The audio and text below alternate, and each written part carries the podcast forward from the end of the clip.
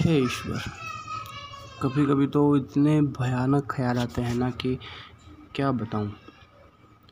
एक दिन तो सभी को मरना है तो फालतू में किसी लक्ष्य की क्या चिंता करना? मेरे मरने के बाद में, मेरी चीज़ें, मेरे सभी परिचित मतलब मुझसे संबंधित सभी चीज़ें, चीज़ों का मेरे लिए क्या वजूद रहेगा? हम्म। जब मैं रहूँगा ही नहीं तो तो फिर क्या वजूद रहेगा? क्या होगा मरने के बाद? मैं मरूँगा या मैं ख़त्म हो जाऊँगा या मैं कुछ नहीं होऊँगा? या मैं ज़िंदा हो जाऊँगा, पुनर्जन्म हो जाएगा? क्या होगा क्या मतलब? ऐसे ख्याल बहुत ही भयानक होता है सच में। मैं कैसे सोच सकता हूँ ये सब मतलब? फिर ऐसे बैठे बैठे बात याद आई। मैंने कहीं पे पढ़ा था ए पी जे अब्दुल कलाम के बारे में। जब भी आपको कुछ परेशानी हो, अकेले हो तो आप खुले आसमान के नीचे हाथ फैला के देखिए आसमान की ओर। भी पूरा ब्रह्मांड आपके साथ में हुई। Whole universe is with you so मैंने किया वैसे ही। हाँ हाँ मैं पागल हूँ, करता हूँ ऐसी चीज़ें। तो मैंने किया। और जैसे ही मैंने अपने हाथ फैला के एक लंबी सांस लेके आसमान की ओर देखा, ये रात का टाइम था। तो मुझे मेरे सारे ये जो सवाल थे, भी मैं मरूँगा या क्या होगा, या जो मैं कर रहा हूँ, क्यों कर रहा हूँ, मैं कौन हूँ, जो भी, सब सवालों का जवाब मिल गया अचानक से।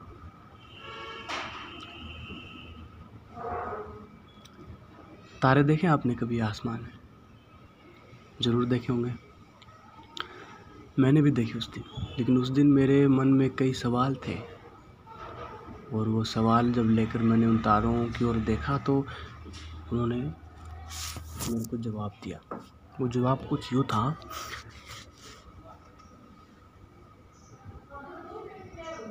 कक्षा साइंस की कक्षा में मैंने एक बार कहीं पर पढ़ा था, अभी कुछ तारे जो हमें दिखाई दे रहे हैं, वो इस वक्त मर चुके हैं मतलब ख़त्म हो चुके हैं।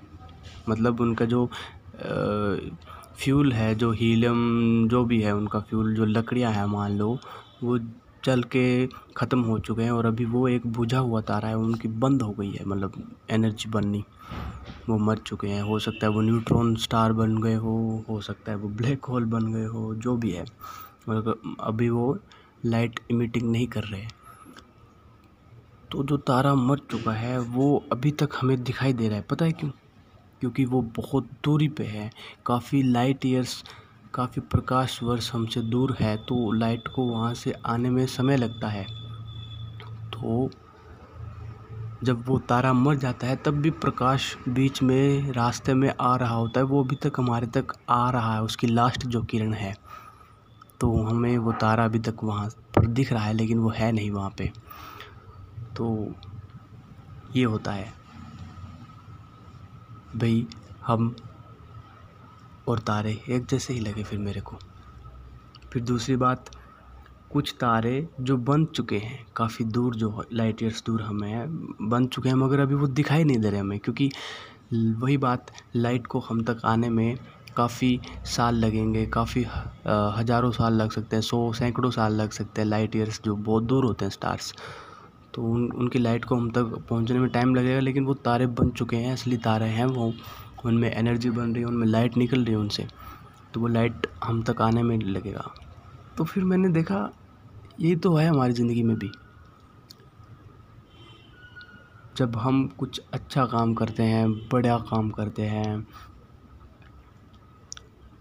जिससे लोगों को फ़ायदा हो, हम कोई नॉलेज शेयर करते हैं तो हमारे जाने के बाद भी वो चीज़ें ज़िंदा रहती है। लोग हमें जानते हैं लोग हमारी चीज़ों को जानते हैं, हमारा दिया हुआ नॉलेज जो है, वो ज्ञान जो है, वो अभी तक ज़िंदा रहता है। है ना?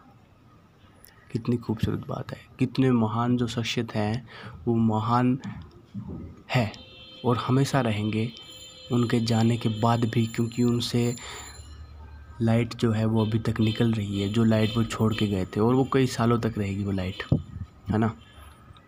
दूसरी बात कि मैं कुछ नहीं हूँ, मैं कौन हूँ, मैं क्या हूँ, मैं इतना कुछ कर रहा हूँ, कोई मेरे को जानता नहीं है, मैं मतलब कुछ कर नहीं पा रहा हूँ। ऐसे ख्याल आते हैं। तो यहाँ पर भी वो ही तारे वाला जो तारा बन चुका है, मगर उसकी लाइट आने में अभी थोड़ा टाइम लग रहा है, लेकिन वो सक्सेस हो चुका है तारा बनने में। तो वही हम पे है। हमने जब शुरू किया काम करना तो मतलब हम सक्सेस हो चुके आधे। अब बस लोगों की नज़र पड़े ना पड़े, वो हमें इंतज़ार नहीं करना, वो उनका इंतज़ार है। भाई उन तक जा, हमारी लाइट जो है वो कब तक जाएगी?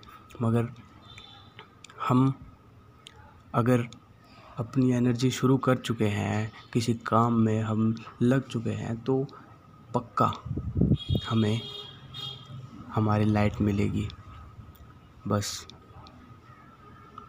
लोगों पे है कब तक वो हमारी लाइट को कैच कर पाते हैं और जब वो देखेंगे तो हम चमकते हुए सितारे होंगे। तो ये चीज़ें हैं।